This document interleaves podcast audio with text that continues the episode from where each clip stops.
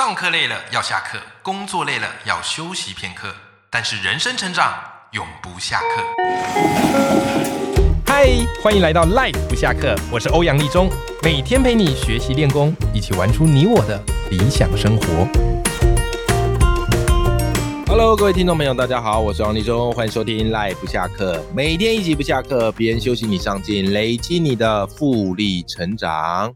好的，今天我们是这个阅读选修课啊。那今天阅读选修课来跟大家分享一本我觉得在理财投资心态面上非常好的一本书啊，叫做《慢富》。为什么聊这本书呢？我觉得这本书啊，在今天我们这个时候聊特别有感觉。为什么？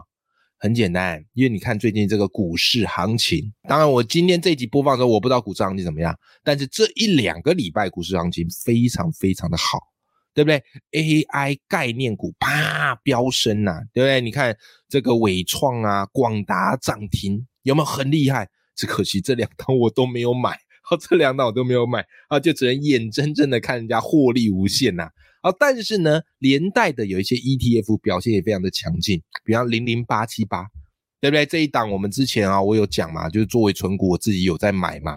有没有啊？股价很便宜啊，也算稳定啊。哎，就这一档呢，它因为受惠于这个 AI 概念股，好，所以呢，股价呢也跟着上升不少。哦，应该说算上升很多。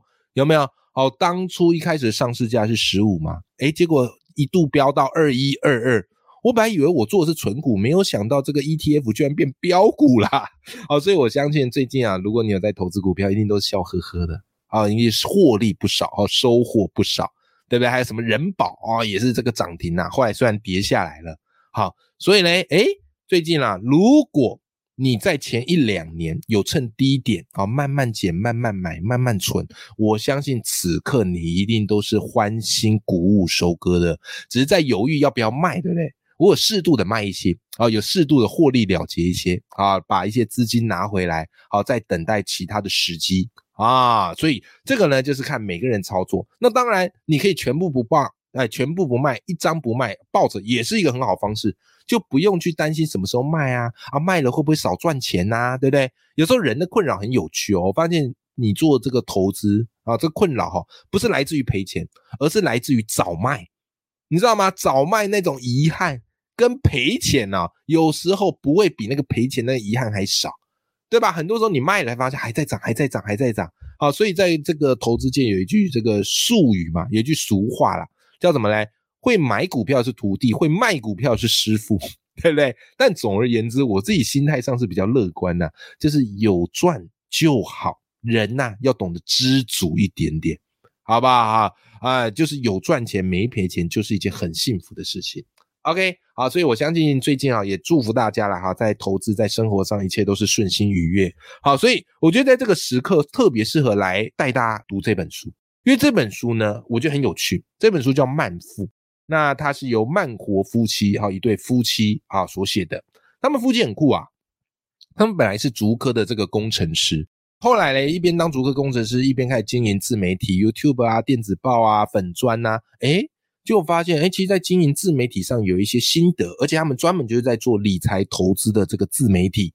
哦，后来做着做着，觉得有心得之后嘞，哎，干脆就直接把足科工程师的工作给辞掉，专心全职的投入这个个人品牌和自媒体的经营。好，那这是他们的第一本书，叫做《慢富》，专门就在讨论哦一些理财投资的心法啊，我觉得是非常非常的实用的，因为大部分市面上的理财投资书。都会告诉你怎么样可以快速致富，因为人没有愿意等的嘛。如果能够快速致富，那当然最好啊。谁要面慢慢的变成有钱人，对不对？所以大部分的人是没有耐心的，不愿意等的，才要贪快的。那贪快的结果是什么？很简单，最显而易见就是被骗，对不对？人家告诉你说，哎呀，这个很好赚呐，这个资金很好赚呐，你只要投入多少啊，给你的这个利润利率啊，十趴、十二趴、二十趴。你觉得有可能吗？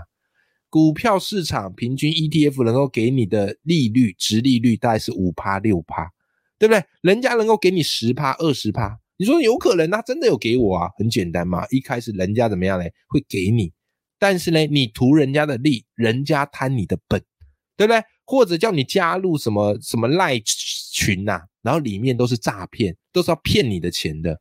所以人呐，你只要一贪，你想要快速致富，你就很容易落入到各式各样的陷阱。虽然天下武功唯快不破，可是我觉得投资理财唯慢是途啊。OK，好，这是我个人的一些小小的建议跟想法，跟你分享。那这本书，你说慢富到底在写什么呢？可以这么说吧，我觉得它从一个你要建立富有的心态面，到你如何开始投资理财，以及如何看待金融商品，层层剖析，讲得非常的有意思。好，比方来讲，他告诉你。如果我们一般人啊，我们家里不是什么家财万贯，什么富爸爸、富妈妈，然后等着继承那个庞大的资产，我们一般人都不是这种了，都是要靠自己努力嘛。顶多父母呢，哎，可以给你一点点支持，对不对？但倒不至于说，哇，你靠父母就可以躺平，都是要靠你自己努力。所以，如果你不是富二代，哎，没关系，我们从富一代当起。那书里给你几个心态面，我觉得很有意思，跟你分享。比方第一个，你应该要去怎么样呢？有配得感。你要让自己有配得感。什么叫有配得感呢？比方一讲到啊，这个上健身房去运动，有些人可能就讲：哎呀，这个健身房那个每个月要会费，你找教练还要教练费哦，贵呀！健身房啊，有钱人在去的啊，啊，有钱人在去的啊，或者说，哎，行李箱啊，行李箱，你想到这个行李箱要上万。啊，就可能会想，哎呦，这个行李箱贵呀，用那么很，这个那么那么好的干什么啊？我一个啊，呃，这个一千块啊，几百块也可以啊。我跟你讲，这个呢，就是你要适度去提高你的配得感，适度花一点钱，不是叫你说奢侈乱花，但偶尔你要适度花点钱，把钱花在用在好东西上。这样做的好处是什么呢？你可以提高你自己的配得。什么意思？配得感什么意思？就是。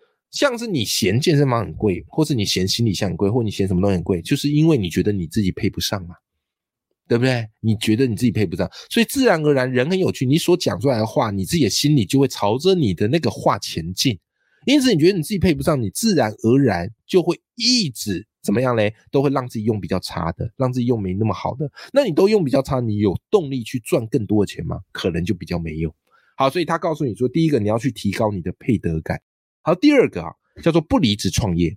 虽然我刚刚讲啊，曼国夫妻后来他们自己是离职了嘛，啊，自己出来创业，我自己也是离职嘛，啊，出来创业。但是其实我们都会很理性的告诉大家，就是你真正要开始创业的时候，你要先选择不离职创业。为什么？因为正职是你很好的一个基地，而且它是你可以累积实力跟本钱很重要的关键。所以通常我都会建议你不要急着离职。像我也是在职场上，啊，在学校里工作十年之后，算了一下啊，自己的这个被动收入跟自己出来创业收入，哎，应该是可以 cover 得住，好，所以才毅然决然的离职，好，所以呢，不离职创业其实是你可以去走的下一步，好不好？然后再来第三个关键叫做什么呢？用钱赚钱，用钱赚钱，很多人的思维就是哇，我要领薪资。啊！我要用劳力赚钱，这当然很好，踏实工作绝对是一件好事。可是你不能只有踏实工作，为什么？因为你赚的钱你放银行，对不对？哎，不好意思哦，你的钱都在偷懒，你的钱都被通膨给吃掉了。所以你一定要学着怎么样可以用钱滚钱啊！这个都是有钱人他们在去思考的一个事情。好，所以有了这个之后呢，就算你不是富二代，你也不用太担心啦。为什么？因为你就会朝着富一代。慢慢前进啊，你就会朝着富一代慢慢前进。好，再来这本书呢，我觉得它还有提供一些很棒的一些概念跟想法。它有告诉你哈，我们财务自由五个步骤，就是如果你要财务自由，有五个步骤。其实财务自由你可以去思考看看啊，其实有很多的讲法啦。目前最常见的一个讲法就怎么样呢？就是你的被动收入啊，可以大于你的生活所需啊，这是一个讲法。好，所以我们要怎么样可以达到财富自由啊？这个过上不错的生活，而不是捉襟见肘。有五个步骤。第一个步骤，你一定要非常清楚你的账目。什么叫做清楚账目呢？你要定期的去盘点你的个人的资产跟负债。好，那我们来看一下什么叫资产，什么叫负债。所谓的资产指的是你的房产、股票、债券、黄金啊，这个我们叫做资产。那负债就是你必须要不断的付出去的嘛，啊，付出去的钱嘛。那负债包含房贷、车贷、卡债、信贷，你要去盘点这个东西。所以有些人他常常会入不敷出，就是这个原理嘛。他没有去盘点，他那个负债流出来的钱，比他资产会为他带来的钱多太多了，对不对？那你就是一辈子都是在过这种还债的生活嘛。OK，好，再来第二个叫做节流，赚钱很重要，可是如果你赚来的钱你都一直不断的花，对不对？那你不可能存到钱，你更不可能做投资嘛。所以节流，你必须要去了解你的现金流，去降低你这个不必要的开销。你说，哎呀，老师，这个讲起来很抽象，有没有比较具体的说法？好，书里有给你几个建议。第一个，优先处理掉信贷跟信用卡债。信贷的利率太高了，对不对？然后信用卡在那个东西也是一样，那个利会一直滚上去的，所以基本上这个这个东西你要先处理掉。好，那我自己给大家建议就是，信用卡哈，尽量不要去付什么最低啊，尽量都是给他付清，你有多少钱就花多少钱。我以前都付最低啊，可是我后来发现那个付最低通常都会收利息嘛，对不对？啊，那我没事干嘛平白无故去缴这个利息？所以后来都怎样嘞？我都是用付清，啊，就信用卡我都是付清。好，再来第二个呢，啊，就是怎么样呢？每月的房贷尽量不要超过你薪水的百分之三十。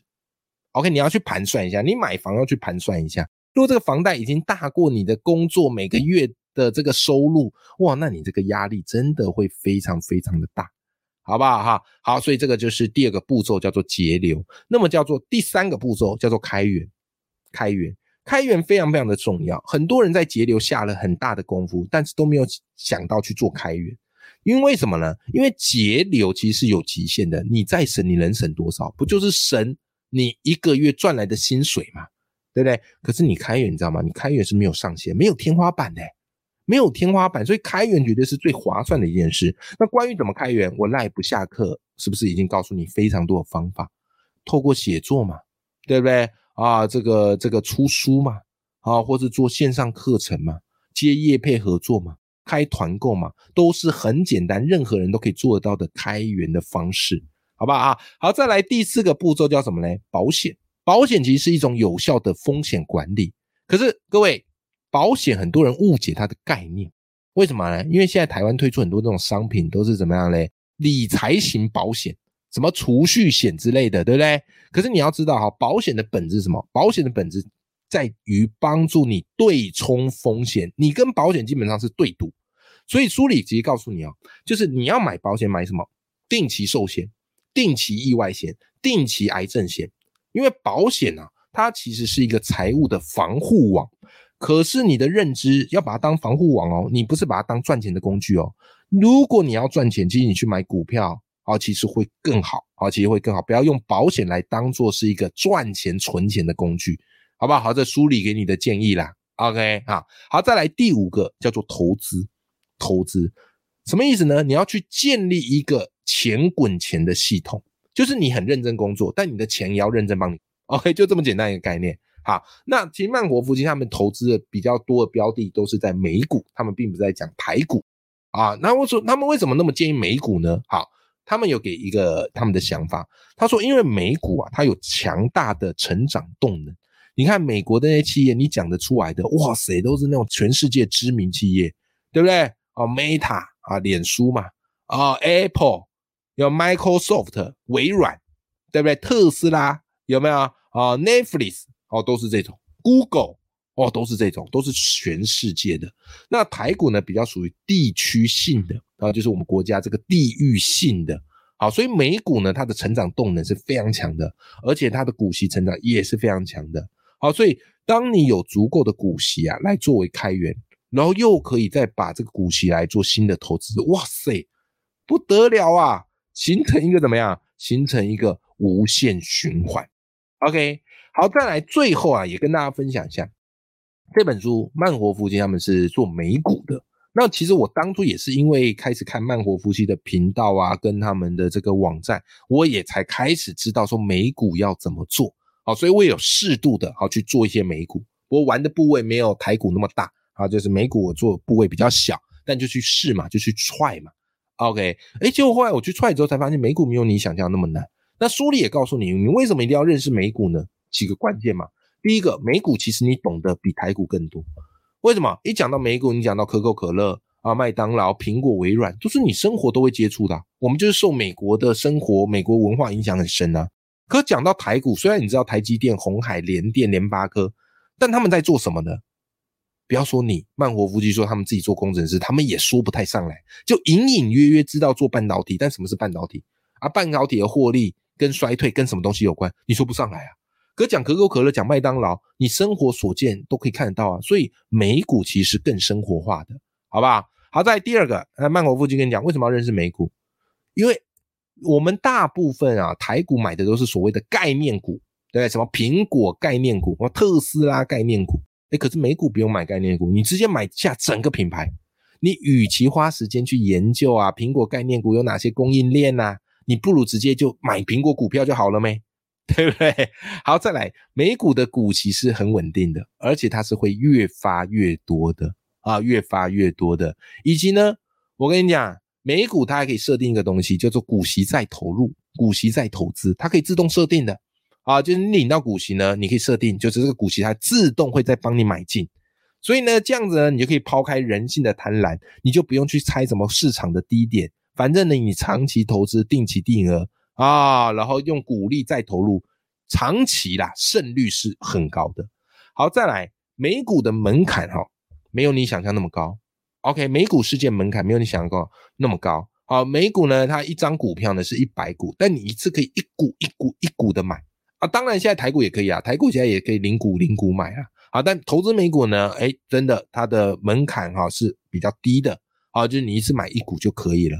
好，所以这个呢，都是我觉得在从慢活夫妻这门慢富哈学到很多的一些概念，包含投资、包含人性，以及包含一些致富的心态，我觉得是非常非常的实用。所以今天呢，哈特别把这本书介绍给各位，好，希望对大家有一些启发跟帮助。OK，那如果你有兴趣呢，我也把这本书的连接放在节目的资讯栏里头啊。你有兴趣就一起来支持慢活夫妻的这本好书啦。也祝福大家财源广进，过上自己想要的生活。永远记住，眼里有光，心中有火的自己。那么我们今天这期节目就到这边，我们下期见，拜拜。